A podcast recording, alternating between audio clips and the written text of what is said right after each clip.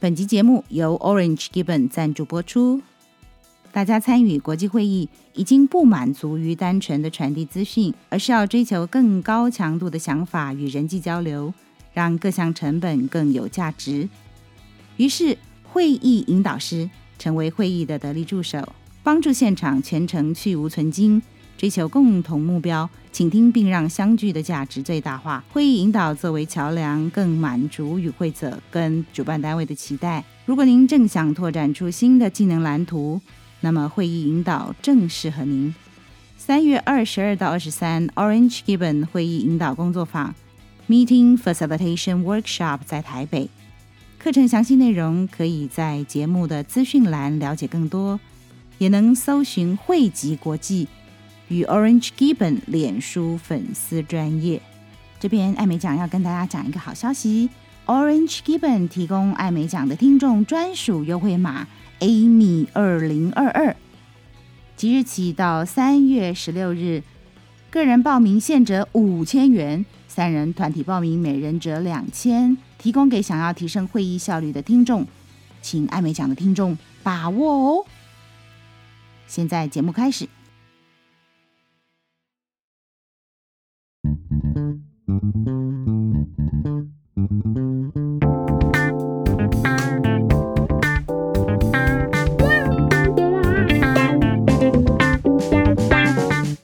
听众，大家好，欢迎收听艾美奖，我是主持人艾美奖，跟大家讲一个趣事。上个学期末的时候，我跟学生聚餐，这是一班在辅大的医疗逐步口译的学生。一整个学期我们是实体上课，不过都戴着口罩。到那天聚餐的时候，当然大家口罩就拿下来吃饭。我一时很惊讶地说：“哎。”我从来没有看过你们整张脸。如果在路上看到我，其实不会认出你们是我的学生，因为在班上永远就是半张脸，就是上半脸，没有下半脸。等他们口罩拿掉的时候，老实讲，有一点点认不出。这种情况之下，我就想到说，连每一个礼拜都要见面的学生都有可能，我其实对他们的认识，对他们脸的辨识是只有上半脸。那这就让我想到了。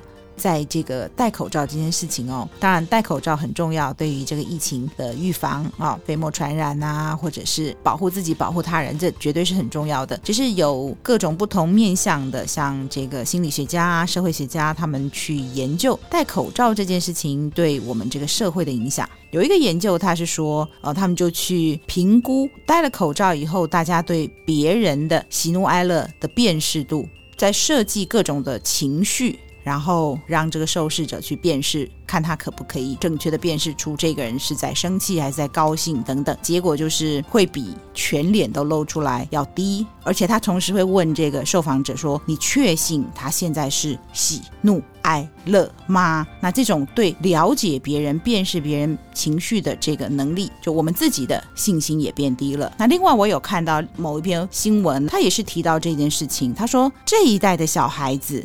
他们是戴着口罩长大的，这件事情值得我们深思。我们学习去了解别人的感受，了解别人的情绪，了解别人的表情。那现在真的就是少了下半脸。那同时，在学习语言的时候，我们要观察嘴型。那这样盖着，你说是不是会影响到小孩子的学习？那最近我是听到一个比较好的消息，是说幼稚园好还有小学的老师，他们为了要教语言，那他们会戴透明的口罩。哦，那就好了。为什么我会觉得想要讲口罩这个议题？我们还是会出门做口译的，在家里的话，线上那就是家里如果天下，我们当然就不用戴口罩，就你自己嘛。但我们其实还是有一。些机会要出去做口译，不管是一个国际会议，有的时候是外国讲者在线上，台湾这边的观众其实是群聚在一个空间里面，就不同的阶段，那个三级的时候当然就不行啦。那比较没有这么严重的时候，可能会有管制，这个一个室内可以有多少人，几十人，然后就是有一个数字的上限。因为可以开会，所以我们会到现场去。那一样的，随着疫情的好好坏坏，起起伏伏。我们也会有不同的这种防范措施，那口罩当然都是要戴的啊。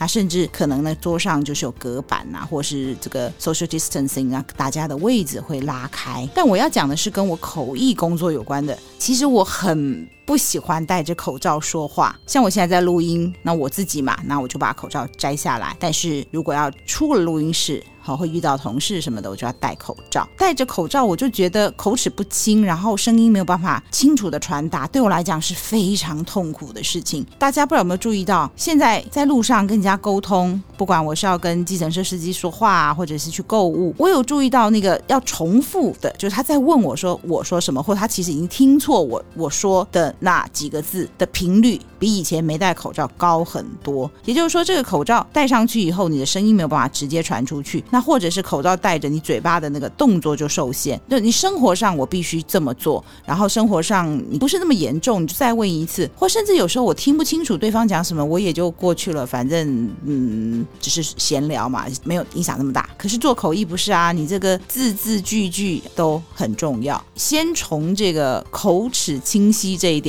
我就已经快要不想要接受这样。当然还是很多时候。有同事坐旁边，我们必须要戴着。很多时候，譬如说我到客户的公司那里去，那我就会要求说：“你这整个房间就给我好不好？你们就让我在这里，尽量可以达到就是，诶，旁边没有人，我把口罩拿下来，因为它会影响我做口译的整个的状态。因为戴着口罩，我就觉得我说话说不清楚，然后。”嗯，反正就不是在一个最好的一个工作的状态。那这是我自己对自己的要求，然后我希望我的声音传达得很清楚。那从听众的角度，我们先不讲，大家都有太多经验了，就是讲者讲话戴着口罩，然后我们有时候会没有办法辨识他的某些字。那一样的啊，因为口译要听懂才能够翻，所以当没有办法辨识的时候，你又要开始提高你做克漏字的。频率了，某些字你要用 context 去填，这样就是会跟那个线上的讲者他频宽不够，或者是没有用有线的耳机跟麦克风，然后有时候有些字会糊掉或不见，嗯，类似的状况。当然，线上的这种频宽不够、传输不够会更严重一些。那如果是在现场戴着口罩发言的话，好一些，但还是会有。特别是有些人讲话是含卤蛋的，就是好像都嘴巴都不太动的啊，就是怕那个卤蛋掉出来。那这种情况下再加一层口罩，那就雪上加霜这样子哦。口译是不太能够请他口齿清晰，我想应该是太不礼貌了哦。就自己要努力听，然后就做你的克漏字吧，这样。那还好我们受到的训练，这件事情我们还可以做得到。大部分情况下了哦，就是我们听不那么清楚每一个字。那相对的，我戴着口罩翻译的时候，不管是线上的听众还是是现场的听众，是不是也一样的可能没。有每一个字都听得清清楚楚。我只是说有这样的观察跟这样的感受。当然，口罩为了防疫还是得要戴。表情这件事情在沟通上面，沟通不只是 verbally，就是说话，它还有呃 facial expression 啊，这个 gestures 手势啊，脸是其中最重要的。好像 Amy 讲嘛，脸上的肥肉之间有一个洞洞。有两个洞洞，就是我的酒窝。我相信你一看到我两个酒窝跑出来，就知道我在笑，也太明显了啊！或者我在吃东西，酒窝跑出来，就觉得好像我不管吃什么东西都好好吃这样。现在我这个口罩戴上去，我就觉得我的这个酒窝就是完全就是英雄无用武之地这样子哦。我们用什么来表达我们的情绪？眼睛。嗯，这个戴口罩的时代，或者是戴口罩的这几年，我们可能要眼部的动作要多一点，不然说实在，至少我自己吧。有时候会翻白眼 啊，就是翻到那个转过去这样啊，或者是说呃惊恐的时候眼睛张好大，那种很夸大的情绪我也有，可是我没事没这么 dramatic，没有这么卡通，呵 呵没有这么戏剧化。在比较含蓄的喜怒哀的时候，我觉得我眼睛的表达可能不够哎，可是如果配上我的嘴巴的话，其实嘴巴笑它就是笑，然后不开心或撅嘴或或我的呃姑娘酒窝笑笑，它酒窝出现了。我认为我的表情比较大是在下半年，那现在它就是盖起来了，所以我觉得英雄无用武之地。我那两颗就我很久没有见天日了，这样。Anyway，你就是得要去适应这样的事情。所以对我来讲，我会希望，比如说在家里做，我就可以不要戴口罩；出去做，我就找一个环境是可以不要戴口罩。真的要戴口罩，也只得戴，但我心里就是一个闷闷的。你嘴巴被罩住了，你呼吸也会比较有状况。因为如果戴了眼镜要看这个资料，不管你是老花还是近视，但会雾茫茫一片，反正就是。会让自己没有在一个最舒服的状态，因为平常你不会去感受到你的，就是你在翻译的时候，就好像说你不会去注意到你现在其实有在呼吸，对，它就是一个很自然的状态。可是如果你注意到你在呼吸，我一直就觉得有一个障碍。哦，当然不会太大的影响，就是自己的感受不好。怎么应应呢？真的要戴口罩的时候，嘴巴的动作要大一点，让自己的每一个字清楚的发音。我通常就是跟学生用这个比拟，我说要像泰国米好吗？一颗一颗分开，清楚，粒粒分明。有时候我会说学生，你讲话像糯米，有没有？从两奏会字跟字中间要更清楚，不要这样，就这样子，就这样子，就这样子。口齿清晰。我们现在认识新的朋友，就像我的学生，我上了一整学期的课，哎，十八周，哎，哈。他们的全脸我是不太认识，当然你认真端详的去端详去看，你当然就哦，这是我学生的上半脸。可是乍看之下，我真的当时是吓到说，我在路上看到你，恐怕不会马上跟你打招呼，因为我不知道你是我学生。疫情这件事情，当然我们通常讨论最直接就是在健康上面的影响，然后要打疫苗啦，生病的人就要到医院去医呀、啊，然后就医好了。现在也有人在探讨说，不晓得长远来讲，它对我们身体的伤害是什么样子，就好像以前 SARS 的时时候，好像得到 SARS 的人，他的这个肺部其实会有永久性的伤害，纤维化吧。COVID-19 它现在两年了嘛，就是医好以后，它到底长久会不会有什么后遗症？现在还时间还不够长。但是现在有人就说，譬如说缺师资哦，就像美国就有这个大离职潮，就是大家都不想工作了，不管是不想出门呐，或者后来发现人生苦短啊，这个无常跟明天不晓得哪个先来啊，那就决定去。去过自己更想要的生活啊，等等，不管什么理由哦，还有就是，也许他觉得领社会救济金就够了啊，不用去上班什么。那现在就缺工嘛。前一阵子我看到新闻，就是说美国有些小学没有老师，就是不够了，那怎么办？学生还是要受教育啊，就有家长出来帮忙教，啊，消防队出来帮忙教。有总比没有好啦，至少就学生或小孩有老师在上课，在管理这个课堂啦。但是严格说起来，这些人他有没有受过教育的训练呢？会不会教小孩子呢？最严重的时候，听说有这个口译训练的硕士班的学生，在一学期在最严重的时候都在家里上课，所以他们是没有进过口译箱，都在线上，或者是新进一代的口译员会不会都只有做线上？你没有过跟同事坐在隔壁的这种经验，在口译箱的经验，还有跟这么多的观众在一起。以前我们在训练的时候，其实蛮在乎学生的 delivery，比如说做逐步口译，你是在台上，有一些非常。精英非常优秀的口译员，他们对于自己在台上的表情，他们是有研究过的，有设计过的啊，手势各方面要让在台上是这种有专业性又又非常的。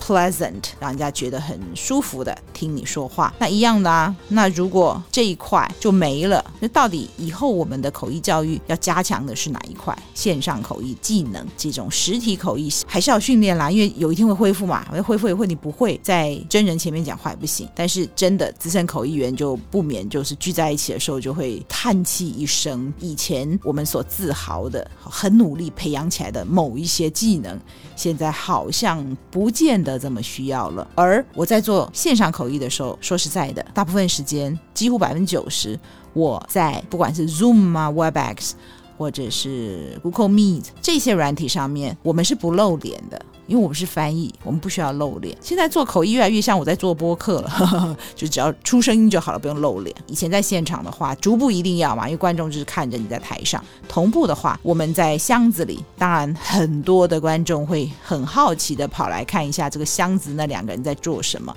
我们就说这很像是在鱼缸里面的两只鱼，我们是观赏鱼哦。但毕竟他们要看我们，通常要转头嘛，就是你开会是往前面，所以哎，我有遇过就是拿个。椅子就坐到口译箱旁边啊，这样听比较直接。这样哦，But my point is，就是同步不像逐步，随时注意你的表情，但是总还是偶尔还是要关注一下，你不能挖鼻孔吧，还是会被人家看到。除非你的口译箱是在会议场之外，在三楼啊，在茶水间的，在别的房间，在音控室，不然你总还是有一定的礼仪要遵照。但是同学说哦，所以我在三楼我就可以挖鼻孔，不可以，因为你挖鼻孔声音会不一样，会有鼻音的哦。好，开玩笑。另外呢，我在一场会议当中听到说，这个疫情，特别是在 lockdown 这个封城的期间，有很多的慢性病或者是精神方面的患者，他们定定期要去拿药的。那因为封锁的关系，可能有时候衔接不上。这个没有吃药的话，不管是心理上或是生理上的慢性病的话，其实影响就非常的大。医药单位呢，他们有的就会用记的，或想办法开这个慢签，就开更长的时间等等。去应应这个题目应该不止一次吧？我做会的时候有听到在关切这件事情。除了我们直接的关切 COVID-19 对社会对大家的健康在医药上面的这个面向之外，它在社会上对大家的人际关系啊、语言学习啊，就刚刚我前面讲的那些各方面，其实都有更多的议题值得我们去探讨。都在家里就少了社会的支持，独居的人，平常我们去倒个垃圾，台湾很有名的哦。我看到国外写这个文章说，在台湾听到这个世界名曲《给爱丽丝》，就是要拎着这个垃圾跑出去去倒垃圾，刚好是这个邻居之间串门子的好时机。所以这真的是很棒的一个设计哦，垃圾不落地。去外面买东西，我都很喜欢跟那个便利商店的店员聊聊天啊，说几句话。那在封城的时候就没有啦。像这些都是大大小小的，因为 COVID-19 的防治的过程当中，影响到我们的生活，间接的有在别的面向也对我们产生影响。那终究还是希望疫情可以舒缓，然后大家尽快的回到疫情前的生活。今天就讲到这边，谢谢各位的收听，我是主持人艾美酱。我们下次空中再见，欢迎各位继续做我的一家人，翻译的译，拜拜。